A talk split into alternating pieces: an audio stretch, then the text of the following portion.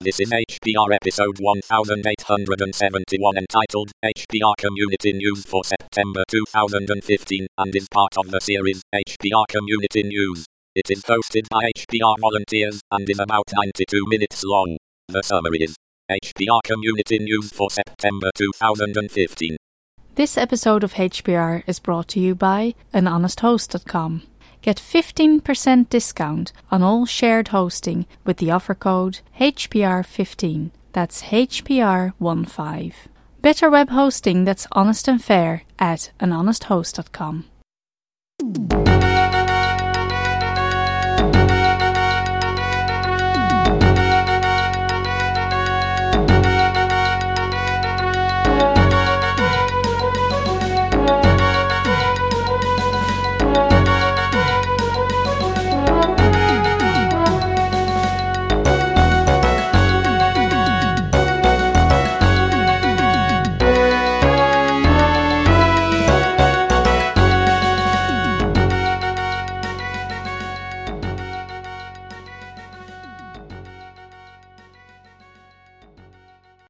Okay, blather is off, and uh, that will free up some. Uh, I, I don't know how much resources blather uses in terms of the um, things like what's that uh, pulse pulse audio. I know it's uh, constantly listening, so it, must uh, do something. Anyway, I, I don't want my computer doing wacky things because what happens is um, I've always got blather going. And uh, if as long as I'm by myself, everything's good. But if somebody walks into my office and starts talking to me, my computer sometimes will just start doing crazy things. yeah, yeah, yeah. That's that, that sounds great. I like that. It's funny. Like, the first thing I have to do when somebody comes in to see me is hold up my index finger saying, "Hang on one sec." So I I stop uh, blather from going, and then we can have our conversation without um, any important files being deleted or messed up or whatever um, who, who knows what Blather is going to do because it's it thinks you're talking to it all the time. It doesn't know there's somebody else in the room. No, no, it makes perfect sense. That's great. Right. Okay. So we shall we head off then? Um, yep. One thing just to point out: we normally go through the shows. You, you know, you know how this is done, but I, yeah, the the bit where we come to the um, the mail, reviewing the the mail messages um, what we normally do is I've got lots of links into Gmail where where we where we have copies of our messages, but the thing seems to be broken today. I don't think it's up. Um, I'm having okay. difficulty getting to it. So what I might do is um, put. I found that we have a full record of everything on the mailman list. The the archive system used not to work, but now it is working. Mm, so I'm okay. going to point to that. I don't know if you you're bothered particularly whether you're going to track that yourself, but just to, no. just to warn you, yeah. I, no, just, that's I'll fine. I mean, I I did see uh, at the show notes here a list of the mailing list topics. Yeah, but yeah. Uh, that was I cool. can I can click through to that. I mean, if it seems like we're going to be discussing something for a little while, I'll go ahead and click through. You might find that you that they don't get you anywhere. That's the problem. Um, those, those, those links seem to be the thing at the other end seems to be a bit flaky today. Well, it opened up a new tab, and I don't. Looks like it's taking a moment here. Yeah, maybe you're right. Maybe it's not going to do anything. Well, we'll see how we go anyway. No, no problem. Yep, no worries. Okay, right. Here we go then. Hello, everybody. This is the HPR Community News Show for September 2015. And my name is Dave Morriss, and I have with me tonight John Kulp. Hi, John. Hey, everybody. So um, Ken's not available tonight, so uh, I think I'm in the in the hot seat. Um, hope I can remember how to do this, and uh, we're going to start off with um, probably me messing up my screen because I've got the wrong push to talk button. I, I, made control my push to talk, and then I try and scroll, and of course the screen shrinks, and I keep doing this. I really got to learn. Anyway, new hosts. We have one new host this this past month, and that is Geddes. Geddes, I think his his name is. Um, I'm not sure how that would be pronounced. I yeah, I think it might be a Welsh name, but I, I um, hope he doesn't uh, come back and tell me off for saying that. But it's uh, it's a name you do do come across occasionally in uh, an English context, but it, it may be a handle. I don't know. I, I don't know either. I think I remember him saying it in his episode, but I've forgotten now how it was pronounced. Anyway, let's launch straight into the um, the last month's shows, and uh, the first one that was uh, that was me just clicking to it. Hopefully, all the de- I'll be able to take all the delays out. Now I'm talking about, of course, we can't take the delays out, but but uh, the first one was sigflup. Welcome return of sigflup, who did a show entitled "Client Side C W2TF is wrong with you."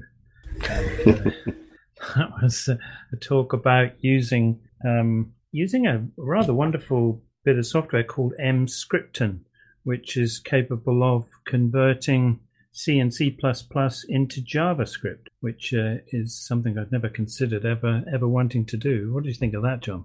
Well, I don't know. I I got to confess, most of her episodes leave me a little bit uh, confused. But I think what this was all about was some kind of um, some kind of thing that allows you to run C code like on the fly in a browser. Is that Am I getting that right? That was my understanding. Yeah, yeah. It it uh, it's pretty astonishing when you consider that you can first of all that JavaScript can actually do that. Can can Yeah. emu- emulate a piece of C and quite fast from what she said. Um, and uh, you know, there's there's a thing that's actually uh, turning this stuff in. It's turning C or C plus plus into this. That's that's pretty astonishing. That is pretty cool. Um, I I don't really know what uh, application I personally would have for it, but I I think it's a pretty cool sounding thing. I wonder if there are any security risks to doing something like that. Yeah, I, I have no idea. you you'd think you could do some pretty evil things in in C uh, and presumably C plus plus. So quite quite what how that would operate in in JavaScript, I have no idea. But uh, Yeah. it's pretty cool. Um, what we'll do as we go through the shows, we'll just if there's comments, we'll just uh, deal with them as we as we pass through. Yeah. So Yeah, that sounds fine. there was a comment on this show from Gabriel Evenfire who says, I always look forward to your shows because I know there'll be something really unusual, so some really unusual technical material in them. This one's no exception. I've never heard of Emscripten before, but I'm going to have a look at the, into this. It reminds me of a project a while back to compile C code using GCC to MIPS assembly that would run on a MIPS interpreter in Java. Holy cow. Wow, someone built it as a way to compile C programs that would never buffer overflow. Not exactly accurate, but the buffer overflows would never corrupt the interpreter's stack. So yeah, people have been writing some pretty bizarre things, seems over the over the years. Yeah, and, these are things that uh, a real programmer understands better than I do. I understand a little bit about Bash and Python, and that's about the extent of it. But um, Yeah, I, I've not really had. I, I've been a sort of uh, um, what what do you call them? A sys systems manager. They, they don't call sysadmin. sysadmin yeah um, my job title was systems manager that's why i can never remember it um, but uh, that was all about you know this thing stopped working go and run about and try and make it work. It wasn't really doing anything as clever as this. It was Right, just a it's about- machine jockey sort of thing you know? About uh, uptime. yeah yeah exactly. Right so let's move on to the next one. Should, should we take turns doing these things? if you want to yeah yeah yeah. Okay, so the next one, episode 1848, 1848. This was Introduction to W3M, a command line web browser by Frank Bell, who has done a number of interesting episodes. Yeah, this this this sounded pretty good actually. I I, didn't think I had an application for a thing like this, but having heard what he was talking about, I, I sort of started to change my mind. What did you think? I've used it a little bit before, and it's um, what, what I've used W3M for in the past is um, like uh, um, testing for my HTML code, like uh, sites that I'm building. If I want to test their accessibility in terms of making sure that all the images have alternate text and that uh, you can navigate easily around using things like skip to main and you know stuff like that. Uh, but it really is a very good uh, text browser. I, I got to admit, I normally use elinks instead of uh, W3M, but I, I have used W3M in the past. It, it's handy. Yeah, it's good to know that these things exist. I um was listening to was it Tux Jam, I think it was, where they were talking about a very lightweight uh, GUI browser called Surf. When I'm using that, where I need to to do really lightweight stuff at the moment. But uh, but I can see W3M and things of that sort could could come in a similar similar place. I've never heard of that. Oh, that you said it's Surf. Surf, yes, yeah. Okay, I, I may should- try that. You should check that out. It's it's part of the what's it called, Suckless project. Um, yeah, I think so. There was um, if you listen to Floss Weekly on the uh, Twit network, they just interviewed the the Suckless guys in that one, and they were That's talking. funny. About, that's What a great great, project name, isn't name. it? That's fantastic. I like it. It yeah. really is wonderful. yeah, I, I might actually check out that uh, the Surf browser. I'm looking for a browser to use with Zimbra, which is our mail and uh, our mail and calendar application at the university. It's a, a collaboration suite, I guess they call it. Yeah. And um, right now, it works best on Firefox. I, I'd been using Firefox almost exclusively for a long time, just because of a certain accessibility feature, the quick search feature, where you can start typing with either a forward slash or a single quote, and it will start searching the text on the page and allow you to uh, put focus on it quickly. I, I use this all the time with Blather, but um, I discovered a plugin for Chromium that uh, implements the same functionality, and so I've switched over to Chromium because it's so much faster. However, Zimbra doesn't work right on Chromium. There's something about it, and so I'm keeping Firefox open just for that one uh, web application. And if I could make, if Surf were to work with Zimbra correctly, I would probably rather do that because it would use less system resources. You should check it out. It's it's a strange beastie. It doesn't. It, it's a just a simple window that uh, doesn't have any buttons or anything. It's That would be it's all driven right. by keyboards, a keyboard input. I haven't really got to grips with it totally yet, but uh, it it seems to have some potential. That would that would be perfect for the Zimbra web app because uh, the the Zimbra web client has all its own buttons inside the window there, and it's got a very robust set of keystrokes to navigate around to the calendar and to create new appointments and, and new emails and all that. So I, I don't need it to be very robust. I just need it to display correctly. Yeah, well, I um, what I've tended to do is I've got I've got two monitors now. I, I uh, acquired another one recently, and I, and I have one with Vim in it, and the other one I fire up Surf into it. So if I'm editing um, Markdown, then I can generate my HTML and view it in the other the other window through Surf and fire it up out of Vim. That was the Uh-huh. so, so you know. Anyway, we're getting off the point here a bit, but Well, there'll be fine. time to talk about Markdown later. I'm sure there will, yes. Okay, there was one comment to this one from Tom Len. Do you want to do that one, John? Oops, have I been talking all this time without uh, my button pressed here? I think you've you've been you've been in mute. Man, that is funny. I read that whole comment without my without my button pressed. Oops, I forgot that it's push to talk. I So, I've uh, done that. I've done, oh, it's so Okay, let- easily done. Let me start over again here. Okay, okay. The title of the comment is Automatize Login from Command Line. I don't know if that automatize is really a word or not, but uh, well, I kind of like I it. call it autom. I would say automate, but then I'm I'm British, so there you go. Uh, yeah, I don't know. Anyway, he says, I just discovered this tool, W3M, and I was wondering if it could be possible to access a page that requires a login and password. I need it to be done automatically from the command line, i.e., I wouldn't be pressing any keys. It's a headless server. Do you know if that's possible?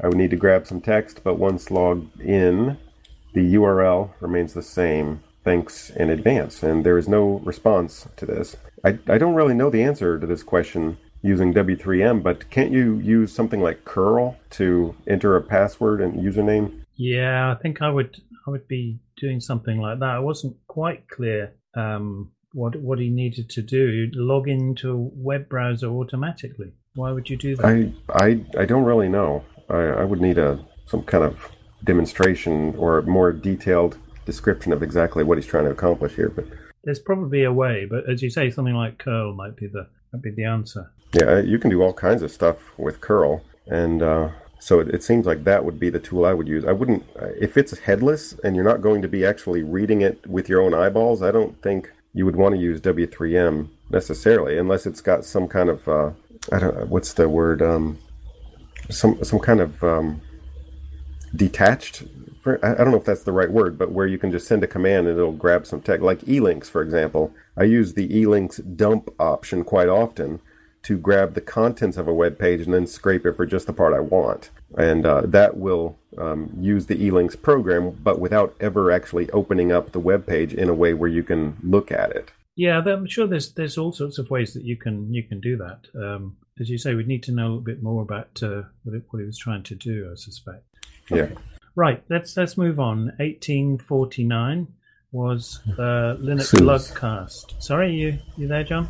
Did you step on my toes there? Is it my turn, or is I it? think- No, you did the last. No, wait. you did. You you read the last. Um, Oh man, Show. I think it's a uh, measure of how slowly we're going that I um I forgot. Okay, I'll do this one. Linux LugCast episode four outtakes. So this is where Kevin Wisher posts um, some of the, uh, the the stuff that they don't publish on the LugCast uh, feed. So uh, yeah, it's good. Uh, only nine minutes this time. We've had had more significant chunks in the past. So uh, come on, Kevin, we need more. We need more. yeah, I, It's I a great can't even. though. I can't really remember whether I listened to this one or not. I normally listen every day, but I don't. I don't remember if I heard this one or not. I did because I, I usually make notes on these things, and uh, so I keep a wiki to keep that sort of stuff. And I just said to myself, "Very nice, but could have done with a bit more." All right. So then, uh, episode eighteen fifty is Ahuka doing SSH introduction. I'm not sure what the eighteen is. That uh, a series number? I think it is. I think it's this is part of privacy and security. I think that's Okay. the 18th of that of that series. Is that's the way Okay. I read it anyway. That probably is correct. So the series Privacy and Security, episode 18. This is SSH introduction, and uh, I I love the. I mean, I've used SSH quite a lot, uh, but uh, it's just like with any show Ahuka does. He always points out something that I haven't uh, heard of before. Yeah, I, I thought it was a great introduction to the, the subject and a bit of history and everything. It was uh, I'd forgotten quite how SSH had come to be. It was quite nice to have the reference back and go and check that out. Actually, just to remind myself. yeah, I read a book. Um, I wonder what. It seems like I might have.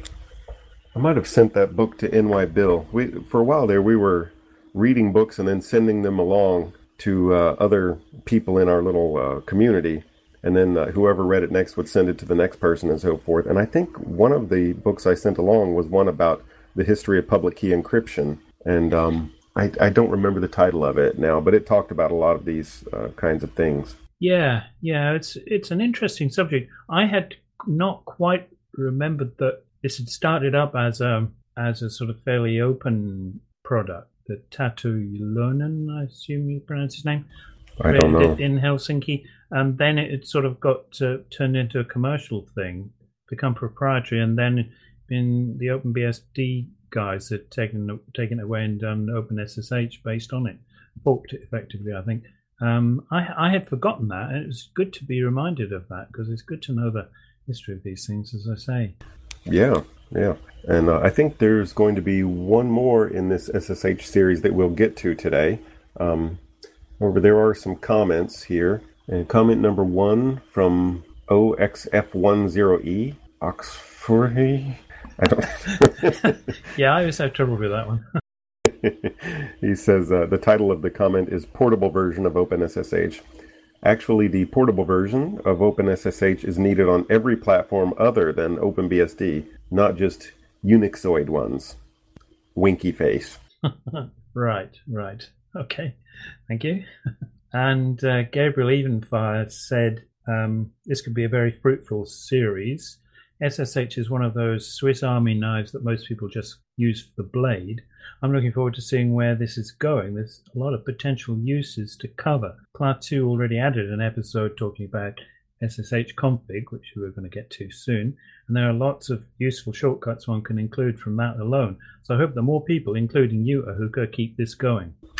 Yeah, I, I agree with that. You know what also might be interesting is uh, for those of us who are not going to talk so much about how OpenSSH works necessarily, is just to run down the ways we use it.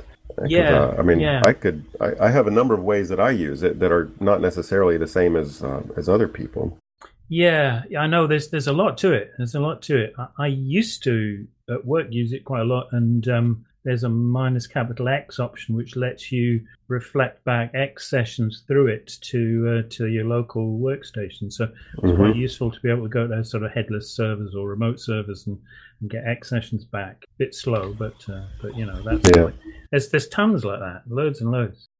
There's one more comment, and that's from the host, Kevin O'Brien. He says, Thank you. I'm glad you enjoyed this introductory episode. I've recorded and uploaded several more, and I am not done. Is that a warning? And uh, Klaatu has also sent in an SSH show, so there is plenty to go around.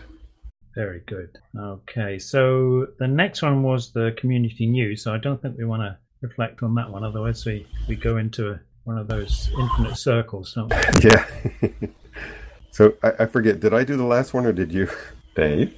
Are you Yeah, there? sorry, sorry. Yeah, I'm fighting my control. I'm trying taking my finger off the control key when I want to do something on the screen, and then forgetting to put it back on when I want to speak. Hold on a second. I got you. So I, I, I can't remember whose turn it is here. No, I can't remember either. Uh, um, um, How about Well, I go on the next one? do you want to go on the next one because it's my my show, and that makes Yeah, yeah. So, episode 1852, uh, Dave Morriss, Operation Wallacea.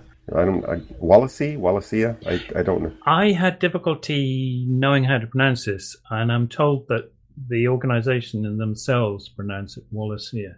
That sounds fine. That's good enough for me. Uh, this was a terrific episode. I, I really liked hearing about uh, what your daughter was doing over there. And I went to their website and looked and saw that they've got projects going all around the world. Yeah, For, uh, it's amazing stuff. It's it's a great great thing to do as a as a youngster, you know, to get involved in something like this, and it's great on your CV too, which is what a lot of people are you know, doing it for the experience and for the for for you know being able to say, look, I want to do biology, and here's here's how much I want to do it. I've actually done this during my vacation. Mm-hmm. Yes. Uh, really, really terrific. So, uh, is she back in school this semester now? Yes, yes, she's uh, she's getting heavily into her uh, biology degree right now.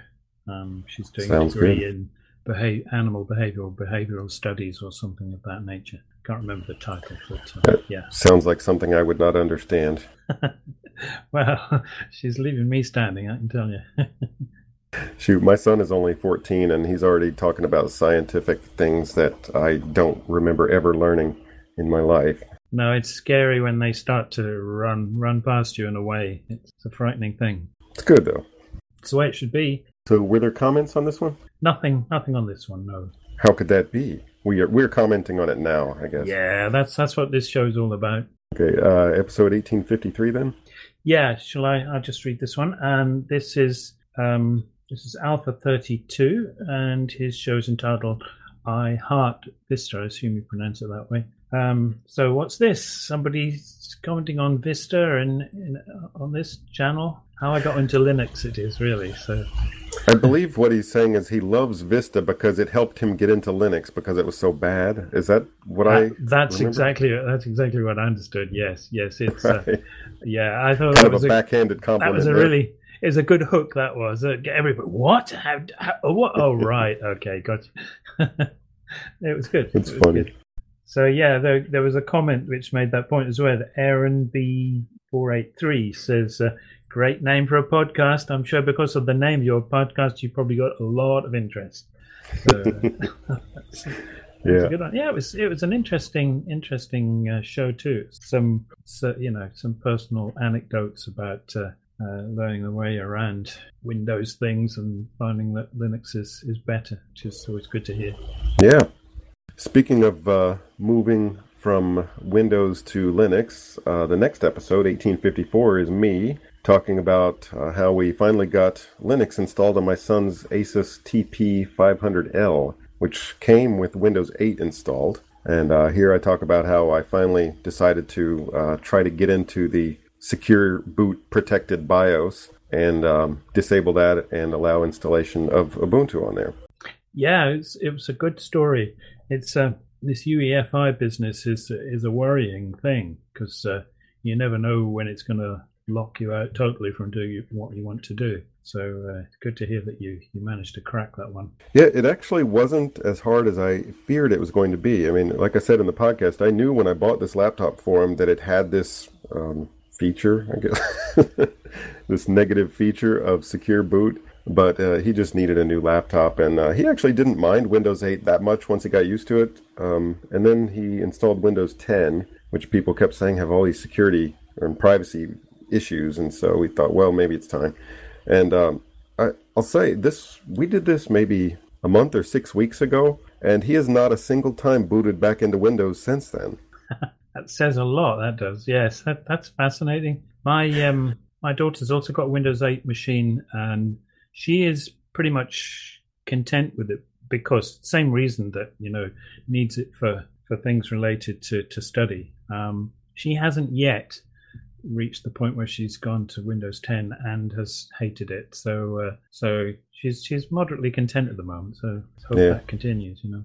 Well, he, uh, my son was. Uh, I mean, there are certain things he likes about Windows 8, uh, just because like there's so many things that will run on it that won't run on Linux gaming kinds of things, and uh, sure. But uh, the the kinds of compatibility issues that I was talking about, where he was worried about um, not being able to work with his uh, classmates at school on projects, that that that issue is going away a little bit because it seems like more and more they are all using Google Drive and um, those online free services, you know, free as in beer anyway, services, uh, and so um, he, he doesn't even necessarily need to use this Office product yeah, that's good. That's anymore. good.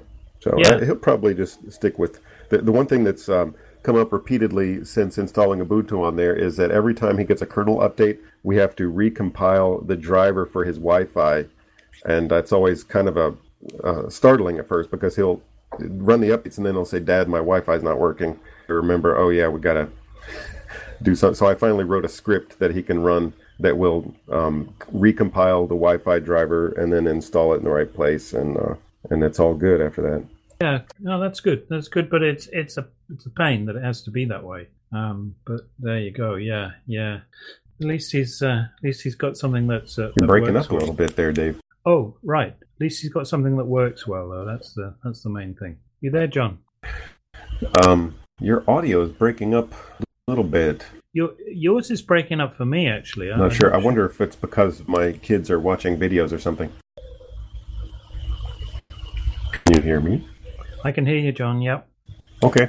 Um, okay, we good? Well, I guess uh, you're next. 1855 is Ahuka's number 61 in the series on LibreOffice. LibreOffice Impress slide layouts and auto layout text boxes. So this is um, more on the uh, the ins and outs of uh, uh, Impress and generating slides and so forth. Um, I always go off and look at uh, Ahuka's uh, his own website for the details of this, and it's always really, really good um, and uh, very easy to follow and stuff. I, I find this one very useful. I've, I've, I do not actually need it anymore, but I have used this in the past, and uh, what uh, and um, you know it's good to have this sort of overview. I'm sure anybody who needs to generate slides will enjoy it a lot. Okay, so uh, you had just finished uh, introducing the episode 1855 on LibreOffice Impress, and I missed nearly your whole thing. So, uh, and I don't see any comments on it. Yeah, so I guess we could just go on because I'm hoping that uh, if we if we work with the recordings at this end, then we're we're good. Uh, we should should be good. Um, unless you wanted to, to discuss it in any any degree. I mean, only to say what I always I, I should have this little disclaimer or um, canned response to all of his episodes about LibreOffice, which is they're awesome.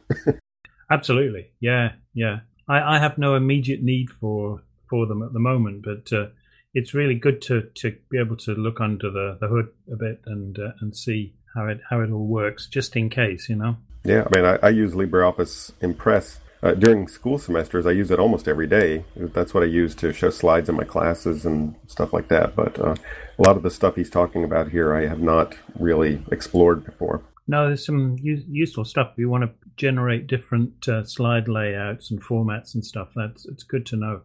I don't create all that many new slides anymore. What I'm trying to do now is essentially reduce the amount of text on all of my old slides.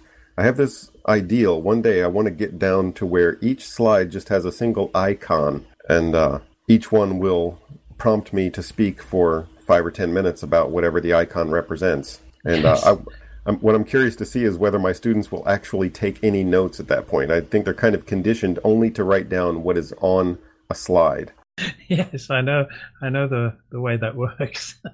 yeah, my my daughter says that if uh, if the lecturer doesn't ha- give a handout at, at, a at a class, you know, usually there's, there's slides, and usually you get a copy of the slides and sometimes some notes. Then people don't write anything. You know, they they just expect this stuff to be fed to them, and then they sit there with their mouths open, as it were.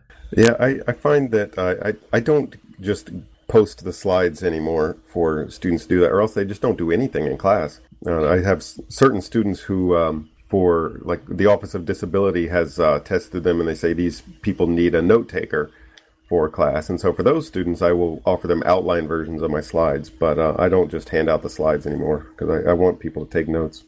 Well, yeah, the way my daughter works is she she takes an iPad in and then make she's got a note taking thing on that that she uses with a with um you know a stylus and then she if there's slides to to take away she then goes and annotates them and makes copious notes on top of the slides or around the slides and that sort of stuff so for her it's actually quite good but a load of people don't do that uh, you know they just say oh i don't need to do any work i can just go on carry on She So- she sounds like an ideal student. she's she's keen. She's keen. Very good. Okay, let's get on to uh, guess, 1856. yeah. Yeah, I guess that's mine now. SSH Alright. config by Klaatu, and that is the entire title.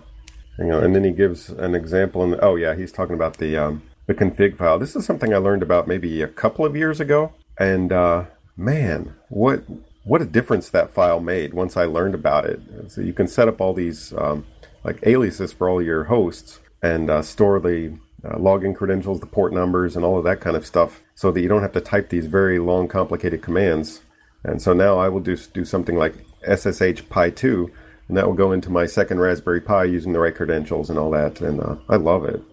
Yeah, yeah, that that's that's good. I you know, I, I knew this existed, but I'd never actually bothered to to delve into what it what it did. And uh, I actually in many cases had alias command aliases to, to do it. So That's how I used to do it too. yeah, yeah.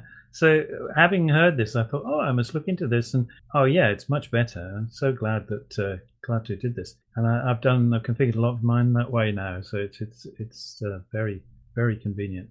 Yeah, it's wonderful, not just for SSHing into things, but for secure copying. I mean, you can copy files over to your servers using these aliases, and uh, man, it makes everything easier. Yes, I know. I I do that. I use uh, SCP and stuff quite a lot. So uh, yeah, it, it makes makes life considerably easier. Very good. Yeah, there is a comment by Oxfowanzuri.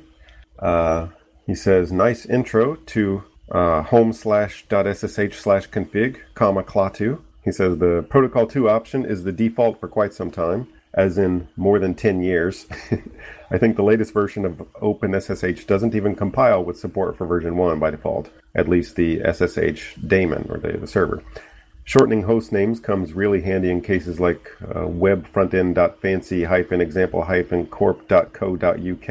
frontend.fancy hyphen example hyphen corp.co.uk. Boy, not kidding there. And there's also pattern matching like, uh, oh yeah, he talks about pattern matching for uh, host names. So fancy hyphen example hyphen corp. dot- and so forth. Um, and then he shows how to use a username and identity file and various other. You should go read this comment if it if it sounds at all interesting. It's too difficult to read at all. Yeah, uh, yeah. Why don't you?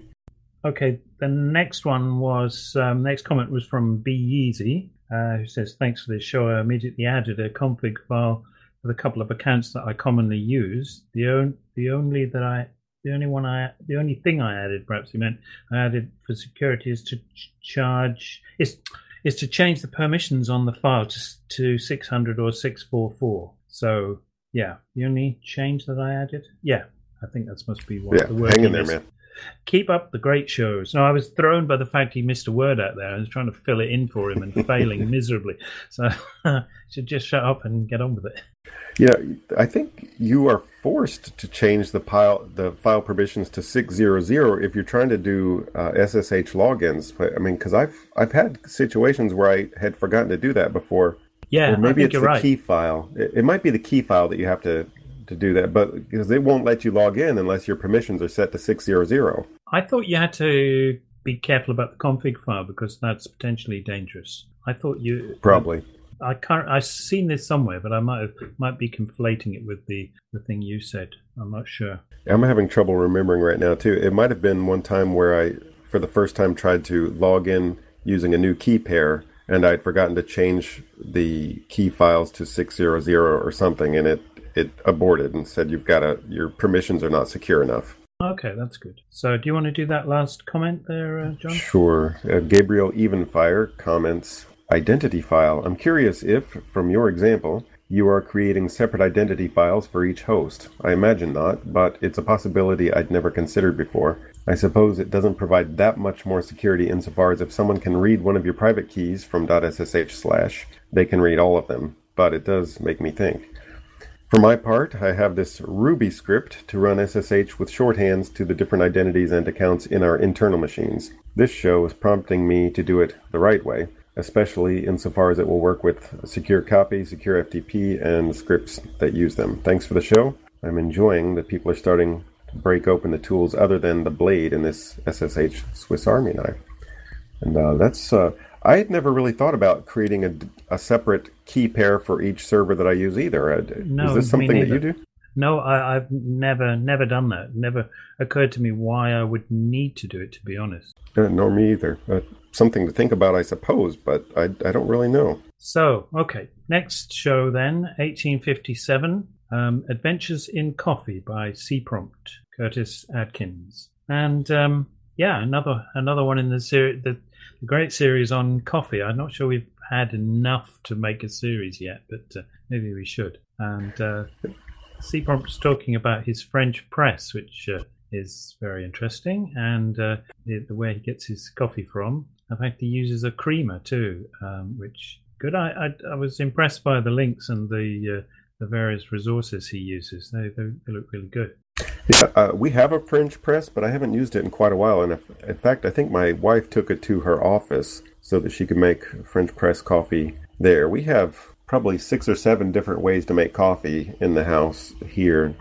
And uh, yeah, I, I like French press. You know, as long as you grind it coarse enough so it doesn't get too gritty. Um, and I, I, like the fact that he talked about the temperature of the water and, and how that affected uh, the the taste of the coffee too. I used to have a a travel French press mug where uh, you just drank right out of the, the thing itself. Uh, I, I, think it was actually Bodum that made that as well, but it was a little travel mug that was a French press. That sounds very good. I like the sound of that. Yeah, yeah there's there's quite a variety of different devices like that. I'm sure I've been in some restaurant where they maybe gave everybody an individual French press or something and a, and a cup or something. I can't remember now. It's Probably quite, so. quite cool. So uh, Gabriel Evenfire comments. Uh, nice episode even for non-coffee people. I'm not a coffee person. I've tried. I can't seem to acquire the taste. Definitely prefer teas but it was nevertheless entertaining to hear the process you go through. I've heard people talk, rave actually, about French presses before, but never had a clue as to why they were useful. Hearing the process, I can start to imagine why. Thanks for the show. Very nice. Comment number two, posted by Dave Morriss. He says, says I enjoyed this a lot. I like the relaxed style and the detailed content. Not use my French presses or cafetières, as we prefer to call them, for a while. I prefer to use my moka pot and brew a large, strong coffee every morning. After listening to this, I had a craving for coffee, so made some with some Kenya medium ground I had all but abandoned in the freezer. It was great, but that's double my normally uh, daily intake. Got to watch it there, Dave. I know, I know. I shall be uh, shaking before I know what's happened. That's true, though. It's it's it's something about listening to to people talking about coffee that make you think, "Oh, yeah, I could just drink coffee now." It's and I did do that very thing. I don't use a French press very often. I've got a, a metal insulated one. uh, which uh, which is really good. Keep the coffee warm after you've made it. So uh, that, that got, Oh, yeah. got some use. We used one of those uh, when we were traveling last summer. We stayed at a, a bed and breakfast place that had one of those uh, metal French presses that was insulated, and that, that made really nice coffee. Yeah, it's, it's it's good. It's good. And Michael made a comment saying, "You've got my European mind. Congrats, you got me for a long moment." Which is an interesting way of saying he was deeply puzzled. Water at 200 degrees, huh? Uh, After it finally dawned on me, I consulted an online converter to learn that 200 degrees Fahrenheit means 93.3 centigrade, which made a lot more sense to me. so, that wonderful stuff. I guess stuff. it would. Fahrenheit centigrade uh, problems always all the time. Otherwise, I second Gabriel above. Thanks for the show. So that's that is good. I like that. You know what the the problem for me with the uh, the water temperature is that it's it's too difficult to get it just right. Like I I would like to have a water heater upper that just goes to the right coffee temperature because we have the um, electric tea kettle that will it boils it and I suppose you could turn it off before it gets to the boiling point but which is the right point and we've got a thermometer but man I just can't be bothered to be um, to be doing all that to make sure the water's at the right temperature. No, it's it's it's a tremendously complicated process, isn't it? I just happened yesterday uh, when I was just wanting to relax for a bit. I I got uh, the the Wikipedia page on coffee up on my tablet.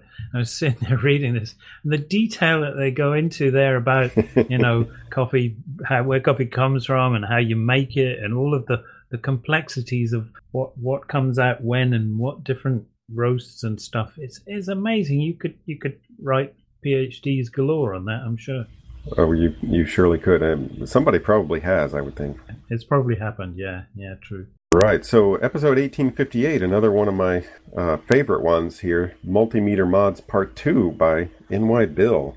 And in this one, he talks about more modification. He finishes the mods that he started in an earlier episode to his uh, knockoff multimeter. Well, I, I think that's putting it in negatively to say it's a knockoff multimeter. He, he just says that it's a very high quality multimeter that's not quite commercial grade like the one he uses for work.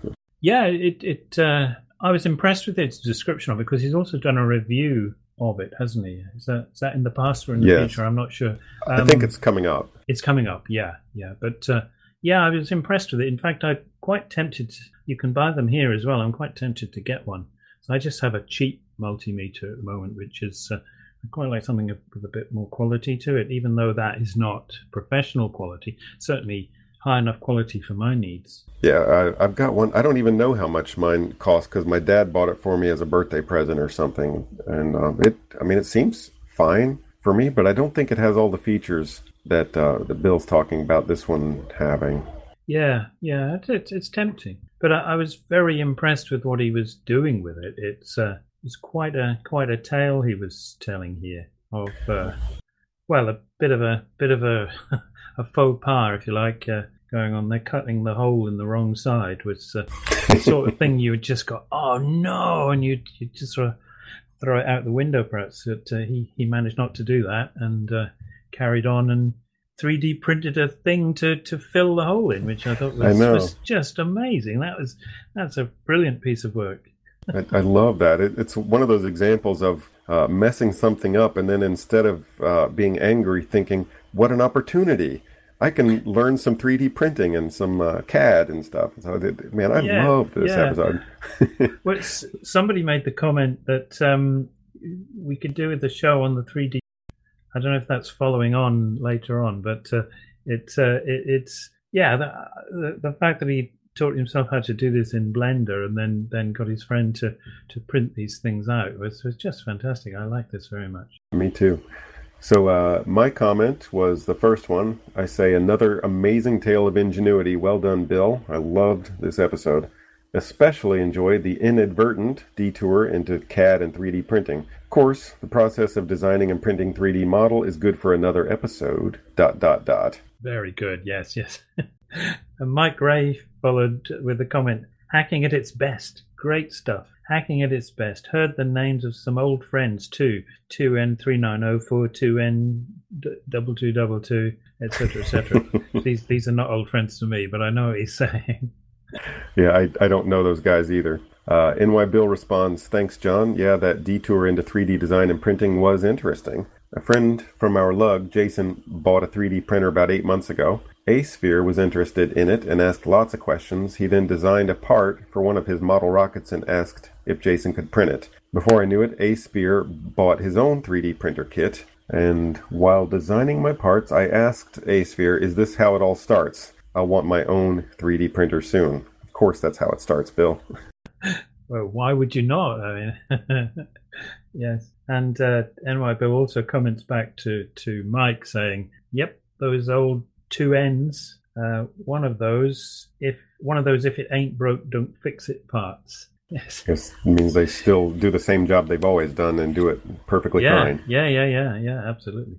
I, I like that these guys are they're starting to talk code to one another here, and uh, Like transistor nerds or something. yeah, yeah, yeah. So there are a couple of more comments here. Uh, uh, titles his comment "Splitting Hair." I agree on old friends for the 2N3904 and 2N2222. However, I can't resist to add that these are, unlike the 2N7000, not MOSFETs but NPN BJTs, bipolar junction transistors.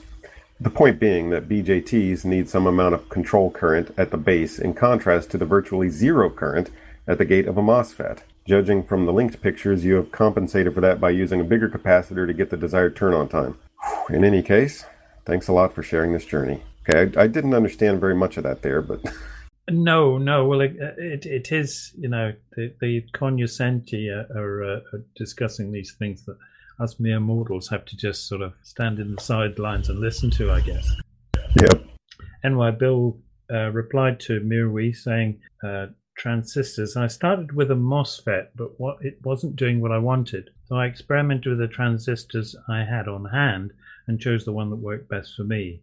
However, I can't remember if I went into detail about the part change between episode 1 and 2. Thanks for the clarification. You know, an episode on the finer points of transistors might make a fine HPR. Thanks, NYbill. That's a good one. We need more of those comments. Yep. And finally, Mike Ray makes another comment. Sadly, some of the old friend through hole mounting transistors are beginning to disappear, or at least be very hard to find. And those that are still there are rising in price, I guess, to reflect the smaller numbers in which they are made. It's getting almost impossible to find the good old 2N3819 MOSFET I used to use to make oscillators, and even workhorses like the BC107 8 9 transistors are getting ridiculously expensive over here in the UK. Anybody remember scraping the paint off the body of an OCR 45 to make photo transistors? Uh, sorry, no, but Not me, no. I dare say some people do. Very nice. Right. So I guess you're up now? Yep, yep. Sorry, I'm just juggling between pressing the button and clicking the clicking to the next page. Too too much behind the scenes here. Sorry about that. Um, so this is 1859, A Mouse in a Maze on the Raspberry Pi by uh, Gabriel Evenfire, and this is um, him talking about more about bare metal programming on the Raspberry Pi, um, and continuing on from some of his earlier earlier stuff, very detailed stuff. Yeah, I'm uh, I'm interested, but I don't really understand very much of it. I'm I'm sad to say, but uh, I always like hearing what people are doing with their Raspberry Pis. I mean, that itself could be a series, I would think. Yeah, yeah. No, it's it's it's interesting stuff. It's um it's hard to get into unless you have that sort of background. I mean, if, if you've done a degree in computer science, you might well have covered some of these sorts of things, but I I haven't, and so my knowledge in this area is more sort of uh, peripheral um, in many ways. So Yeah. uh, I I did when I worked at um, my previous job. Uh, there, it was in the era when um, microprocessors, as they were then called, were, were appearing, and uh, there was a team in our department who was building. Uh, a mic- there was a competition. I'm not sure if it was just in the UK called the Micro Mouse competition, where you had to produce a, a mouse-shaped robot that physically went through a physical maze to find a piece of cheese and uh, they were doing this on uh, using processors like 6502 and that, that type of stuff. Um, I didn't, I wasn't sufficiently knowledgeable about how to do that in those days, but was very deeply interested in what they were doing. So this reminds me of that. Yeah, it, it sounds pretty cool, but like I said, I, I can't really follow a lot of uh, what he's talking about there. There was one comment by Mike Ray entitled Welcome Return. Great episode, Gabriel, and great to see you back with more bare metal programming. Looking forward to episodes about sound rendering on the GPU. Wow. Yes. Yeah. Quite. Be interested to hear that. All right. So the next episode, 1860. Is that it? Yeah. 5150 interviews Chris Wade of Save Wi Fi. And um, this is the one where they're talking about new FCC regulations and the potential consequences for open source operating systems and for the firmware that many of us like to load onto our routers. Yeah, this is uh, it's a pretty scary prospect, I think, isn't it? The fact that yeah, there's a potential issue with software-defined radios being used to do things that that uh, more fixed hardware was being used for in the past is opening doors that weren't open before and if I understand it, this is sort of a bureaucratic response to that, which is to say, you know, ban it, uh, control it, stop yeah. it, or you know, rather than rather than a more controlled um, response. And and it, it's I think Chris Wade made an ex made some very excellent points about the, the stupidity of this this response by the FCC. But it's going to have worldwide ramifications as, as well, which is very very worrying. Yeah, well, uh, for my own part, I'm I don't not planning on changing the um, firmware on any of my routers, all of which run DDWRT on them. Until I hear otherwise, I'm just going to keep running them. Sure, sure, yeah, yeah. I'm I'm sure that's the case, but it it's more that new stuff will will be restricted in this way, and eventually, if if it oh, continue, yeah. if it actually happens, it will it will spread to all sorts of places because you know there's so much stuff that that could potentially have this this sort of software defined radio um, equipment in it, including laptops and anything with Wi-Fi on it. I guess. Yeah. Well, there are no comments for that episode. Okay, so uh, moving on to 1861. This was Curtis Atkins, Adkins, sorry, Curtis, uh, C Prompt, who was doing another in his series of cool stuff. This is part four, and he was talking about three main main topics: C CMUS, CMUS, is that what it's called? CMUS. Command I've never used player. it, but yeah. I know I've not used it. I've I've used uh, MPC and MPD and some of the things that that work around that, but not that particular one. Mm-hmm. And recommending a podcast song exploder. And musicians take apart their songs. That sounds pretty cool, actually. Um, I, have not explored that podcast, but I remember thinking while he was talking about it that that's a, a genius idea for a podcast. Yeah, yeah, it's, it's, I'm sure it's interesting. I've not, not followed it up. And the third one was uh, Mr. Robot, which is a uh, TV show, I believe. Certainly heard of it, not seen it though. I haven't either. Uh, maybe I should uh, try it out though, because uh, my wife and I are having a real problem finding any TV series to watch. Uh, I mean, we'll watch one episode and then just can't be bothered anymore, and we just read our books. well, yeah, it's a funny thing actually. Without digressing too far. Um, when my kids were here before they went off to to university and stuff, uh, we reached the point between us that we just got so bored with with TV, and that was 2013. The TV's not been switched on since. Nobody wanted to watch it. You know, there's there's plenty of other places you can read. You can go on the internet. There's so much other stuff. We have not watched the television in that time because the amount of stuff that we actually enjoyed amongst the what was available was tiny. Why bother? We really, was the, yeah. the answer. We we found a few series that we like, but then they're they're those the sorts of series that are over after say six or eight episodes, and then there's no follow up, and so then we are left looking around for more. And uh, I've always got a book going, and I I like reading just as much. The only thing I always watch on TV is the whatever American football games are on, and uh, I'll I'll watch those. But um, otherwise, I'd rather just read my book. I think I think it's a common response these days. I, I know loads of people who who, uh, who, see the world in that sort of way. So which I think is good yep. personally. But all right, anyway, the, another one of the cool stuff episodes where Ken might say that you could make three episodes out of out of the one. So that's always true. Yeah, yeah. All right. So, uh, are are you up next? I forgot already. Uh, no, I did last one, I think, didn't I? Okay. Yes. yes. So, uh, 1862, the awesomely epic guide to KDE, part one, and then the next day is part two. And uh, in this one, the new host, Geds, Geddes, Geddes, I think it's. Geddes, uh, it contributes his very first show, and he talks about the KDE desktop. And I, I found it very, very interesting. I've, I've tried KDE two or three times in the years that I've been running Linux, and it has never stuck. Uh, there, there are certain things I really like about it, like the Kate text editor. I think is excellent, but overall, I, I just have never found it all that interesting. But I liked hearing him talk about all the various ways to tweak it to make it um, make it better. Yeah, I know it, it's a it it was a great idea to do a show on this um, to be be going through an article like this. The article was was brilliant, of course, but it, it's a great idea to do this because it, it's it's a, a, good way to consume that sort of thing. I think, and it, it's fascinating oh, right. material.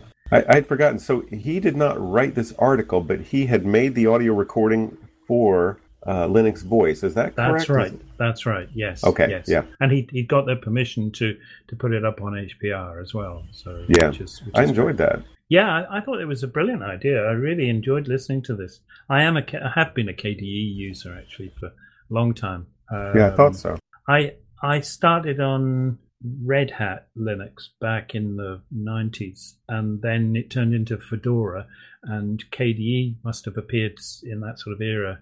And I just moved to that rather than the GNOME because GNOME seemed Hmm. very primitive. So I just stuck with it ever since. Until now, I'm not on it anymore because Debian testing breaks it all the damn time. So Oh no. so I'm currently using. XFCE, which uh, which is is more basic, but it but it, it's more stable. So yeah. well, I'm on I'm on OpenBox with Tint two, and uh, you know it's uh, much more basic even than XFCE, but I like it very much.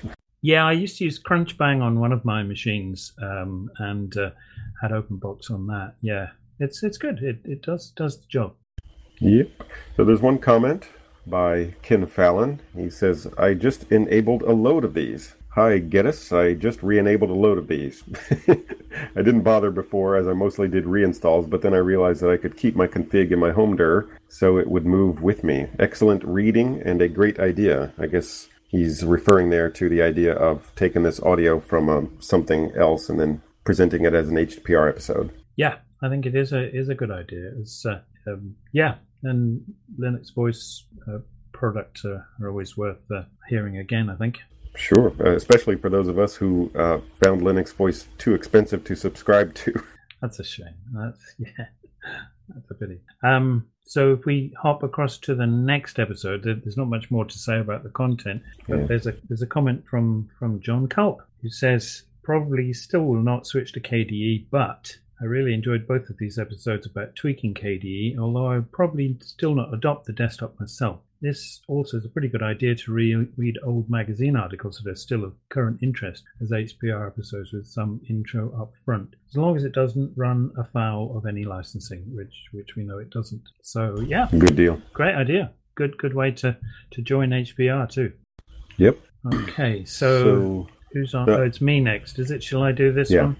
You Some can do your own episode there. Some geezer called Dave Morriss did a thing, turning an old printer into a network printer. This was me trying to um, make my old printer work. I was, I think, somebody commented on um, Oggcast Planet. I just saw the comment when I logged in the other day that old is ten is ten years. Well, yeah, yeah. It's a way of describing it.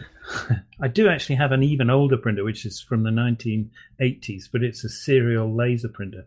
So I want to get that Oh one in gosh. at some stage. But uh, wow, I think I might be in for a struggle there. But it's funny. Anyway. I remember when my dad got his first laser printer. I think it was an HP LaserJet 4, and uh, I want to say he paid nearly three thousand dollars for that thing. yeah, I can believe that. They were very expensive. Yeah, that was about 1990. Well, we, we bought laser printers for our VAX cluster, which we bought in 1987 at uh, the university I was working at. And when it was junked, then the laser printers were still working. So, and they were going to get thrown out. And I said, "Oh, I'll have one." But Sure. you, you try lifting it. Wow, it weighs a ton, and it's only a sort of desktop thing. But uh, That's funny. It's, it's amazingly heavy. It's made of lead or something. I'm not sure what it is, but it's it's concrete. I, I have no idea. Maybe it's a security feature, so nobody runs off with it. Yeah. Anyway, the um the point of this show was I was doing this and getting it to work, and I'm an, a terrible note taker. I have to write things down, otherwise I forget them. So I wrote lots and lots of notes in my wiki, and I suddenly thought, oh wow, I could write, I could make this a show. So I did. Sure. So you got my notes effectively, slightly, slightly Very changed. good. So anyway, Yeah, I liked that episode, and I, I commented as much, saying, "Whoa, remote scanning, very cool, Dave. I've got an old printer on the network too, but hooked up to my Goodwill router via USB. The advantage of using a Raspberry Pi is the remote scanning. I never even knew that was possible at all. Thought you always had to hook up with a USB to scan stuff." Again, then again, I never really thought about it that much. Usually, I walk over to the university library to do my scanning because they have awesome scanners for public use. Thanks for another great episode. oh, thanks, John, and uh, uh, that's what I said in response. Uh, thanks, John. I like that. I like that, routers can run printers like this. It, it's a great idea, but I suspect the features are limited. Um, I, might, I do have a router that can do it, but I haven't tried it. Um, I have plans to experiment with CUPS, perhaps configuring other queues for different size stationery, for example. Just as an aside, we used to run CUPS at work um, back in the day, so I have a little bit of experience playing around with it. Oh, I, I Mhm. commented here about my DEC LN03 monochrome laser printer circa Ah, that's the one. 1987. yeah, which, uh, I don't know how to make a Raspberry Pi talk serial RS232 to an, to a, a printer, but uh, that would be quite an interesting thing to to do. I'm sure it must be possible. So yeah, the the scanning capability is good to have, and it's been used more than I would have expected. Quality is not particularly high, but it's good enough for most purposes. Sounds fine. So. Man, look at me yawning here at 2 o'clock in the afternoon. Well, uh, we're, we're getting close to the end, I think, are we? Um, Yeah, next three. episode is, uh, we got four more episodes here. yeah. Next one is number 62 in the LibreOffice Impress, or the LibreOffice series. This is Impress Working with Text Boxes by Ahuka. Yeah. So this is this is another this is a follow on from the uh, the previous one of actually making your slides with your own text boxes um, to to put them where you want and have as many as you want and so forth. Um, I'd never actually done this. Didn't even know it was possible. But uh, as usual, Ahuka does the does the great thing of giving us lots of information, especially on his own site there, and uh, yeah, leading us along the, the way to to uh, to the answers to this. So very good, thank you. Well, this is, I mean, uh, this episode really helps to explain some confusing things about the way Impress behaves. When you think you ought to be applying a text style, you really ought to be applying a drawing object style. I mean, it, it- it really is uh, counterintuitive when you're using the program, and here he kind of breaks it down and tells you which styles you really need to be using if you want it to work right. So that's it's very helpful. Absolutely, absolutely, yes, yeah. It's a it's it's a strange. It is a rather strange beastie. This this thing. It's uh, to to make it do what you want to do. It's not entirely obvious. I've certainly seen people try and use slide presentation systems as if they are typing a document and uh, only to, to Oh, that's awful.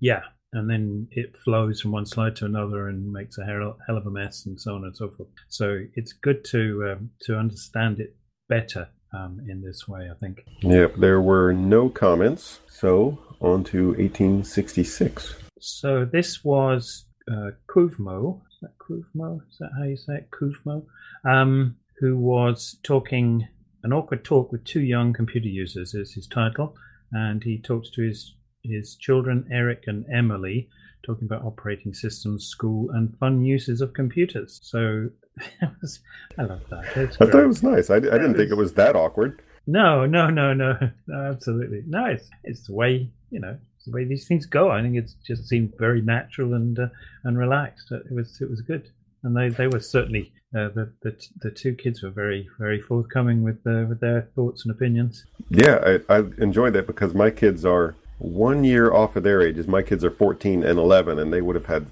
somewhat similar responses. Although I think it sounded like my son has a bit more experience in the programming part of it. It sounded like he was trying to to get his son to show a little bit more interest in programming, um, and yes. I wasn't sure he really wanted it. yes, yes, I think he hadn't quite delved far enough into it yet to, to understand what, what was entailed. But, uh, there you go. That's, yeah, that's uh, fine. Fair enough. And uh, Frank, I don't know which Frank this was, commented on the, the show was it Frank Bell, perhaps? Uh, probably Frank Bell. Yeah, I, I, don't yeah. know many Franks that listen to us no, and who comment. No. And he said absolutely delightful, which I, I can't but agree with.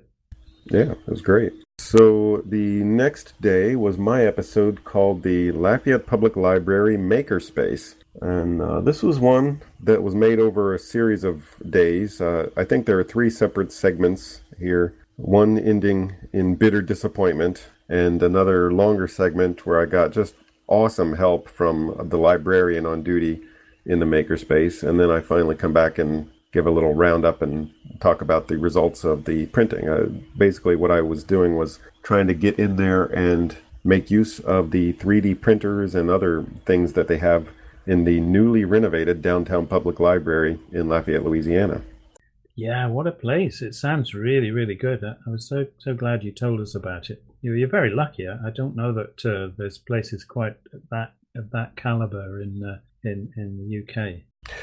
I don't really know either. This is the only one of the public library branches that's got a makerspace. Now we do have a new branch of the library. Well, I say new, but it was probably built seven or eight years ago, and uh, it has lots of excellent things in it. But I I just like how they when they were renovating this downtown library, they thought of so many things. Like the, they thought of the makerspace, and and also liked the fact that it's not just for technology, but also for more uh, traditional making arts like uh, knitting and sewing and things like that, where you can go in there and, and use these sewing machines or sit around with other people and knit a scarf or something. It's, it's really very cool.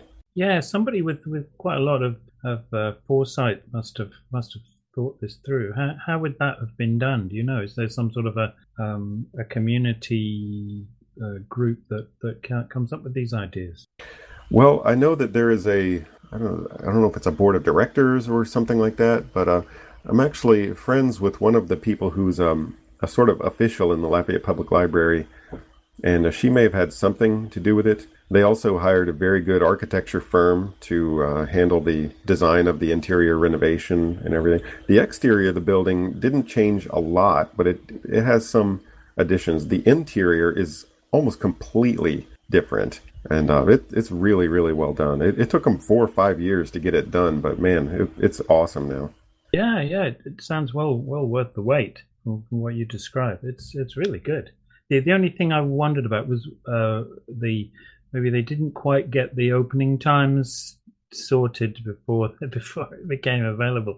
Uh, that that was that was the only sort of down slight downside. I'm sure they will soon get it organised, but it, seemed a little bit uh, lacking there. Well, yeah, I mean, I I talked to the I, I cut out the part of the podcast where uh, the librarian explained to me why they weren't there on that day when I first went, and it, it was it had to do with personal reasons for her, and so I I decided to cut that out. Um, it, it, was very valid excuse, but um, that I think they've got it stabilized now. And she told me that they're starting to have lots of groups going and scheduling classes and stuff like that. So I think it's going to be very well used. Yeah, yeah, yeah, yeah. She, I heard the bit where she said there were classes coming in and stuff, which will be fantastic. What what a resource! That's that's really good. Yeah, very it's uh, like I said, a great public uh, quality of life enhancement for the city. Yeah, absolutely. Right. So next was uh, was me again. Although it wasn't really me. I just uh, posted the show um, for the for the group, and this was the this 1868 Glasgow Pod Crawl or Pod Crawl Glasgow. Maybe it should have been whatever. um, Kevie think puts it the other way around when he, he refers to it. Okay. So Kevie was the organizer of the of the, the pod crawl. Really, he and uh, mcnalu, Andrew Andrew Conway, but. Um, it was a it was a fun time. I thought there might be a few more people, but uh, the fact we had Andrew Gregory from Linux Voice come along to, to join us as well was was very good indeed. So that was good, and it was it's a good idea to come back and uh, and chat about it. I thought it was it was fun to, to get together and chat. Yeah, it was really nice hearing uh, Andrew Gregory's voice again. I, I've not listened to any of his podcasts since what what was it? Was it the Ubuntu UK pod? What what podcast did he do before Linux he, Voice? He did. Um, he was on Linux format, and their their, their the podcast one, was yeah. called Tux Tux Radar, I think was it Tux? Tux Radar. Yeah, Yeah, I listened to yeah. bo- both of those. Yeah, yeah. So Um, yeah, they, they they have a they have a really nice, relaxed way of doing their their podcasts, uh, yeah, which which is always quite amusing. And uh, so yeah, he's uh, partly down to to Andrew. but I'm sure the others contribute a lot as well. But uh, it's, Yeah, it's cool. It's cool. It was fun fun hearing you guys sit around uh, talking. It rem- reminded me a little bit of the Duffer Cast. Yeah, yeah, yeah. There was there was some commonality there, I suspect. Yeah. I'm getting a little bit distracted right now. My daughter is outside singing La Vie en Rose in a very loud voice. She and her friend are rehearsing because they're supposed to sing this at an upcoming event at her school. I think the French immersion program is doing some kind of thing, and it's I, I like I'm hearing you, but I'm also hearing her singing outside my window. It's very distracting. That's rather fun. It's it's not coming through very well. I just caught just the edge of it, but uh, your your mic must be quite directional or something. Well, Yeah. it's a condenser mic, uh, but it is outside. So I'm Yeah, I'm in yeah. I'm in the detached office, which is not uh, connected to the house. But she was out on the back patio there singing, and uh, it, it's really funny. Very good, very good. Yeah, I, I, I sometimes when I do these, my daughter's here if she if she's if it's vacation and stuff, and she's uh, she occasionally forgets and uh, makes no, noises in the background, but uh, not not singing. Uh, that hasn't happened yet. It's good to get a little atmosphere there. Yeah, absolutely. All right, so mailing list discussions. Yep, I'm just changing gear quickly. So, yeah, um, what we normally do is to talk about what's been happening on the mailing list, and the the notes are set up. But what happens if you're not aware of it is that uh, when stuff gets posted to the HPR mailing list, it also gets copied to the Gmain GMANE um, service uh, and is available there as well. So what I do is I I scan that and link to the various things for the the notes. But I have a suspicion that um, Gmane is is having a problem today. Uh, when I tried it earlier on, I wasn't actually able to get through to it. So um, just hold hold on a second while I check again. I'm actually trying to grab one right now, and it's just spinning. It's not loading up. Yeah, I'm seeing the same here. It it's a great service. It's a free service, but I, I don't know whether he he gets attacked. The guy who runs this, whether he gets attacked or whether he's he's maybe just gets overloaded or, or what exactly happens to it. I Well, maybe let's view this as an opportunity to have a shorter community news. Yeah, I think that the um, going into into minute detail with the, the email uh, might be excessive. I, I- I don't know. Um, we um, we can probably skim skim through it fairly fairly quickly. The time I did this on my own, this show uh, a while back, what I did was I, I summarized the mail to for myself and just quickly skimmed through it and said, "Here's here were the main topics," without drilling down, because you can always drill down yourself to to see the the details. And if if you're an HPR subscriber, then you probably are uh, on the mailing list anyway. And if not, well, Yep. you, you maybe ought to be.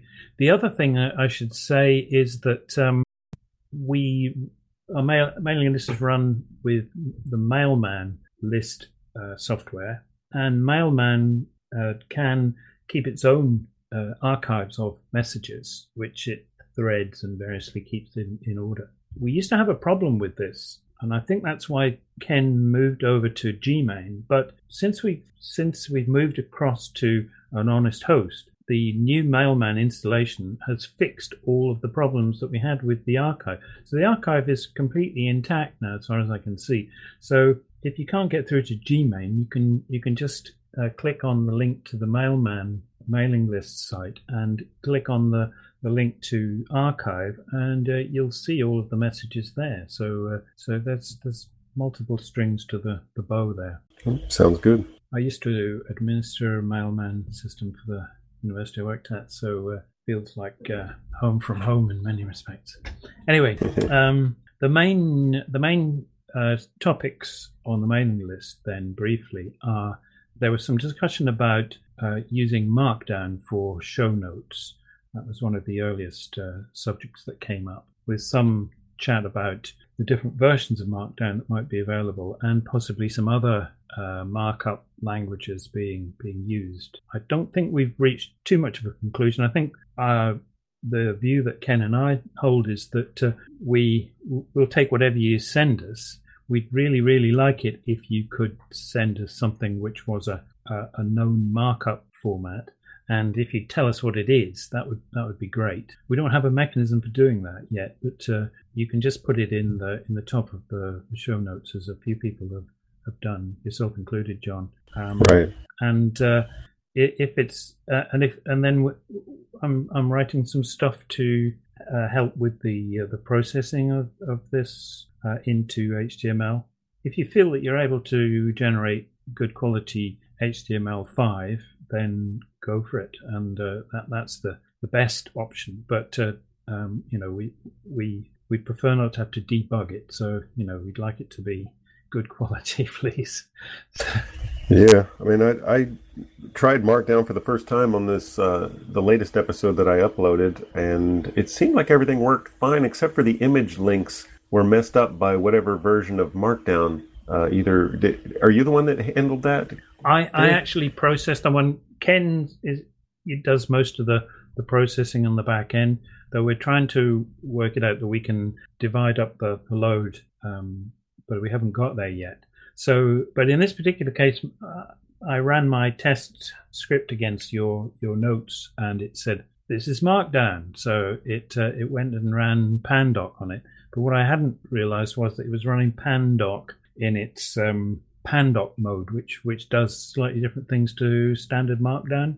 So it, it, it, messed it up, uh, which you pointed out, and I, I then fixed it but uh, so it's a learning process. It, it, it's still we're still discovering things about this. So yeah, but you said that there was a a flag that you could use on the command line that would tell it to run in some kind of uh, a, a, different mode.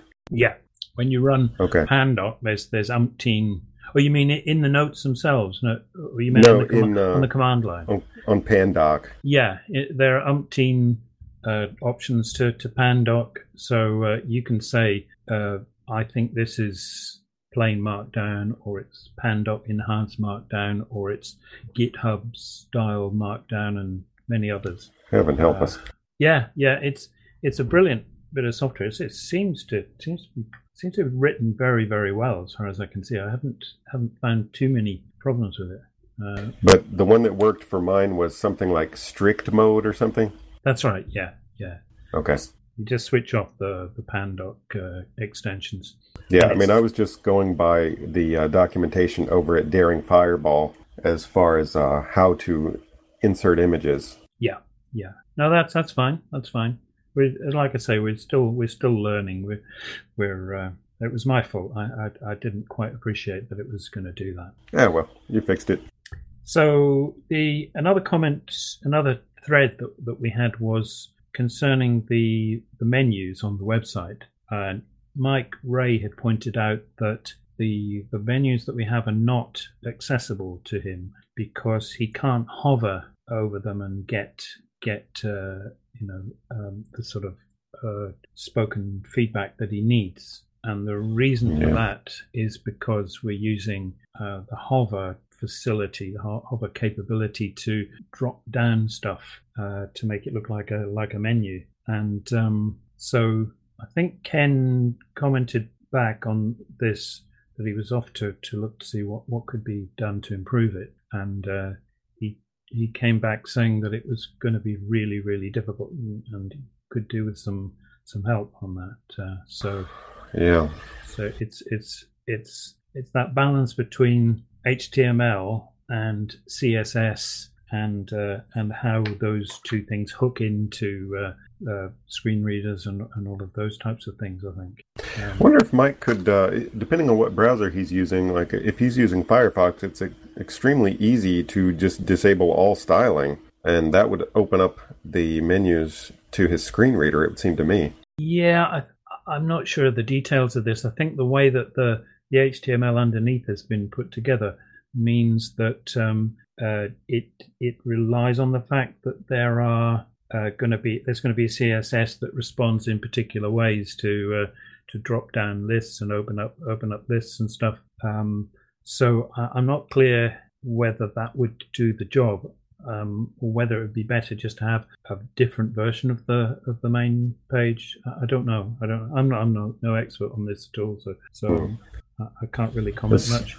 It sounds like uh, a good reason to try the page in W3M. That's true. That's true. Yeah, yeah. So it's an ongoing thing, I think, and uh, Yeah. help is help is requested from people who might might know how to better ways of solving this. So another thing we had on the list was uh, we seem to have an issue with the mailing list itself. Uh, this is this is a bit sort of behind the scenes, but what seemed to be happening was that um, uh, when Ken was trying to send a message out about, which I'll come on to in a minute, about more contributions needed, please. He was sending some attachments.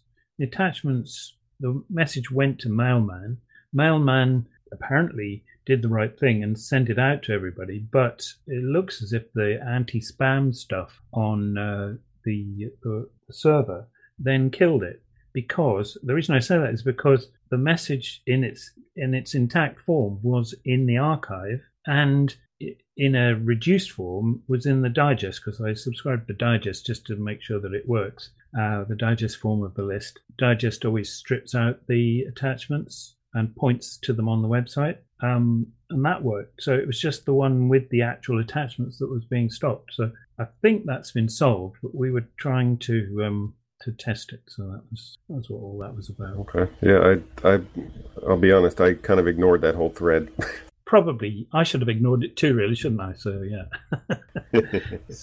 um, and then the issue of getting contributions was uh, had a lot of discussion. Uh, the threading in these notes hasn't worked very well because a lot of people did digest res- replies and stuff and broke threads.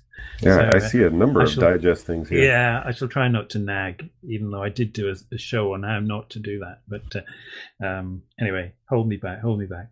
Um, the the but the point of it was that um, uh, Ken was. I think Ken's view was that uh, you owe us a show. He said you owe us a show. If you if you've ever been a contributor, or if you're a listener, even you owe us a show. But um, it was pointed out by Lostnbronx uh, in a response that I didn't completely absorb when he wrote it. That maybe that wasn't quite the approach that we should be taking. And, and thinking about it, I think he was he was right. It was more that it's a community.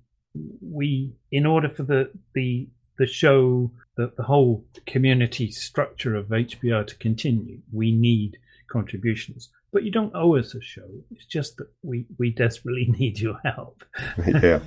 so the difference in sort of trying to I don't think anybody was ever trying to make anybody feel guilty about not contributing, but it might have come across. Somebody might way. have been. Yeah, well, it might have come across that way. So, uh, so I think the, the point is, and, and Ken responded to this saying, uh, "Yeah, okay, that's not quite the way that we want to want to do it. We still need them. We still need the the shows, please. But uh, um, it's it's more that uh, uh, if you want the uh, the project to continue, then um, we we need your contribution, please. Yeah, well, we did get a new host this month, and uh, I, we could use a few more. I, I'm going to say my episode contributions are probably going to go down this fall. I've I've got a number of things going on, and so it'd be great if some other people could step in there and, and upload some more shows. Absolutely, absolutely, yeah. So there was there were one or two comments about um, you don't need to worry about uh, the quality, and uh, you know don't think you sound stupid because you know it's uh, it's just you who thinks that, not the rest of the world, and so on and so forth. Um, I would say I, I think people should worry at least a little bit about the sound quality. Uh, just it, I, I want to be able to listen without hearing distortion. That's my main thing. yes, yes, do do your best, do your best, but don't don't be don't be frightened uh, that, uh, that it's that it's terrible. Um, unless it really is terrible. Well- Mostly well, it's not. mostly, mostly there have it- been uh, there've been a couple of episodes where I had to turn it off because there was so much distortion. But Yes. uh, as far as worrying about the way your own voice sounds, don't worry about that at all. I I would say I I, I don't. I, I just want to hear people talk. I know, but it, it, there is a there is a terrible embarrassment that first time you ever record your voice. Sure. The voice you've heard all your life coming through your head to your ears, and all of a sudden you hear it coming from the outside world to your ears, and it's totally different, and it sounds awful, it- and you think, oh, it is. no. But everybody else be a little has heard it that way all the time. So what are you worrying about? So you know, it's but it, I, I sympathise with that viewpoint. So Yep. get over it. It's not such a big deal. What we want to know is the interesting stuff that you have to tell us. And uh, you, if you listen to any of HPR, you'll get some idea of the sort of things that we, we get to, uh, to listen to, and it, it's all fantastic. So just add your bit to that, please. Yep. Okay, let's call a halt to the um, the mail business, and I think Sounds good. we've pretty much covered the comments. Uh, what we we we changed the way that we do the comments a wee bit because we used to wait till the end of everything at this point and then go through all the comments. In some cases, it was going back to shows we'd already looked at and uh, doing the comments. What, what we're doing now is we're just going through all the comments as we as we go along. The only bit that we don't cover by that means is where somebody in the month of September has made a comment to an older show, and um, so we need to maybe just check if there are any of those before we call uh, before we get to the end of that particular bit. And there was Yeah. one. There was one. Fifty-one fifty made a comment to Lostnbronx for his Theatre of the Imagination Part Seven show, where he was talking about the the Zoom H1, I think it was, was it, and a Taz, and a Tascam. Um, hmm and I think 5150 was was happy that uh, um, that comparison had been done because he went out and bought himself a, a.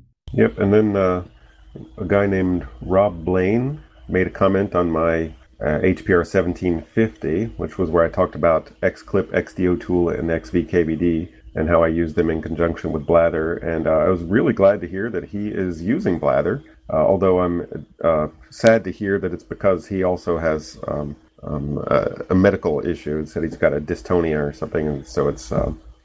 I, I hate hearing about anybody suffering from those things, but I'm really glad that Blather's helping him out. Indeed, indeed. We had a. These are not easy to follow, or is it just me?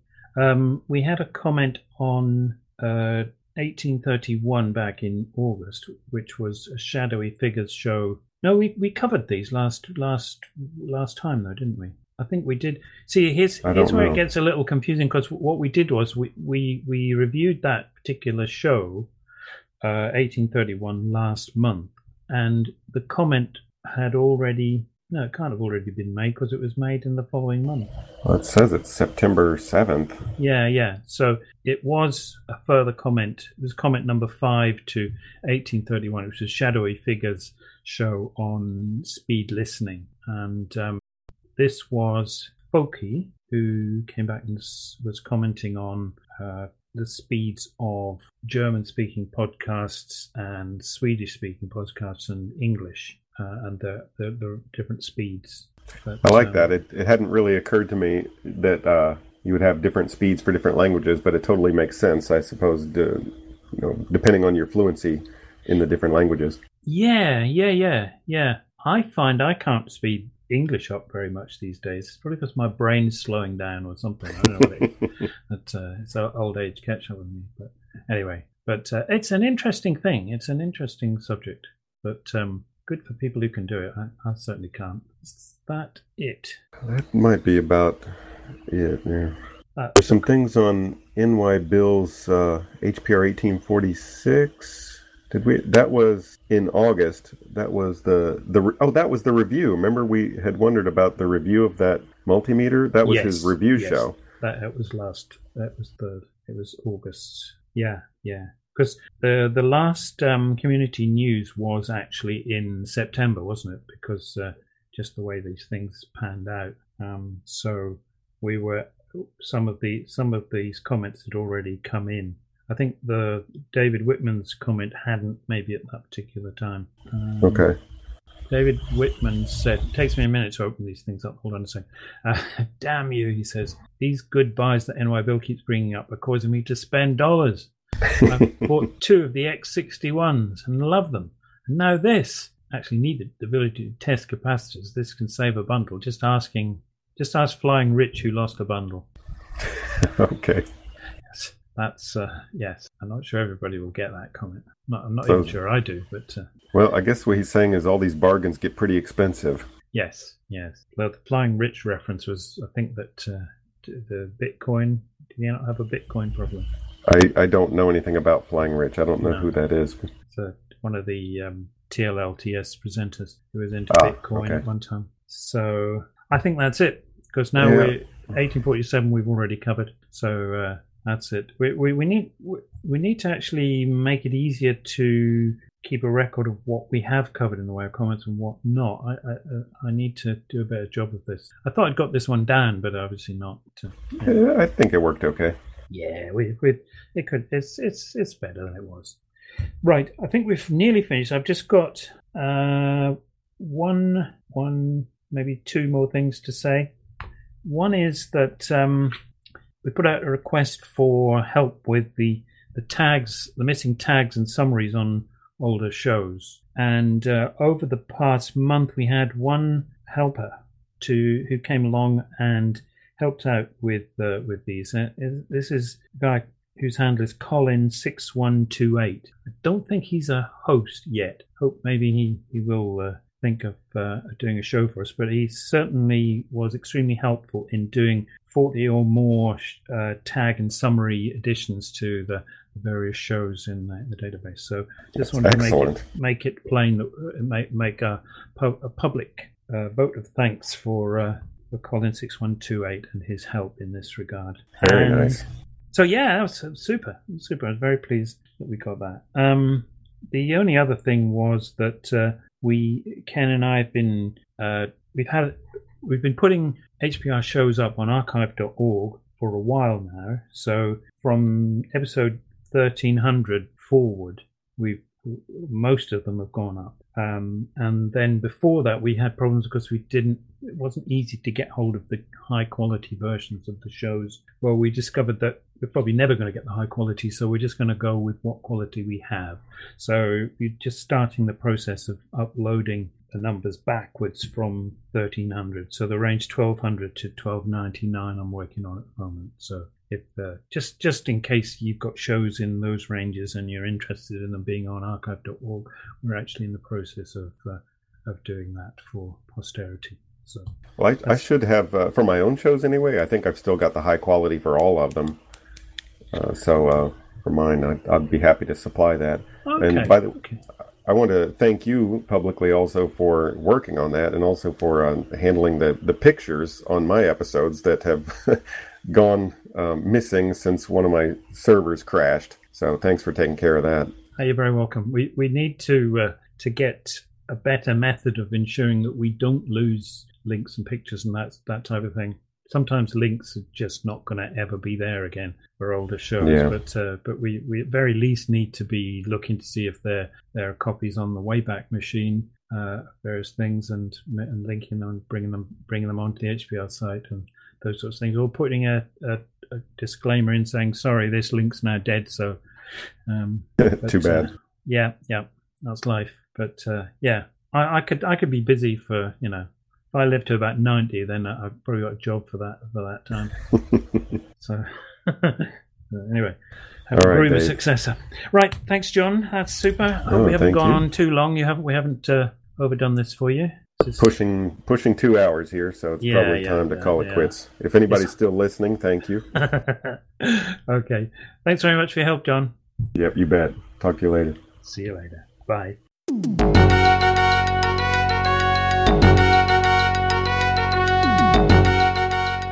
You've been listening to Hacker Public Radio at hackerpublicradio.org. We are a community podcast network that releases shows every weekday, Monday through Friday. Today's show, like all our shows, was contributed by an HPR listener like yourself. If you ever thought of recording a podcast, then click on our contribute link to find out how easy it really is. Hacker Public Radio was founded by the Digital Dog Pound and the Infonomicon Computer Club and is part of the binary revolution at binrev.com. If you have comments on today's show, please email the host directly, leave a comment on the website, or record a follow up episode yourself. Unless otherwise stated, today's show is released under a Creative Commons Attribution Share Alike 3.0 license.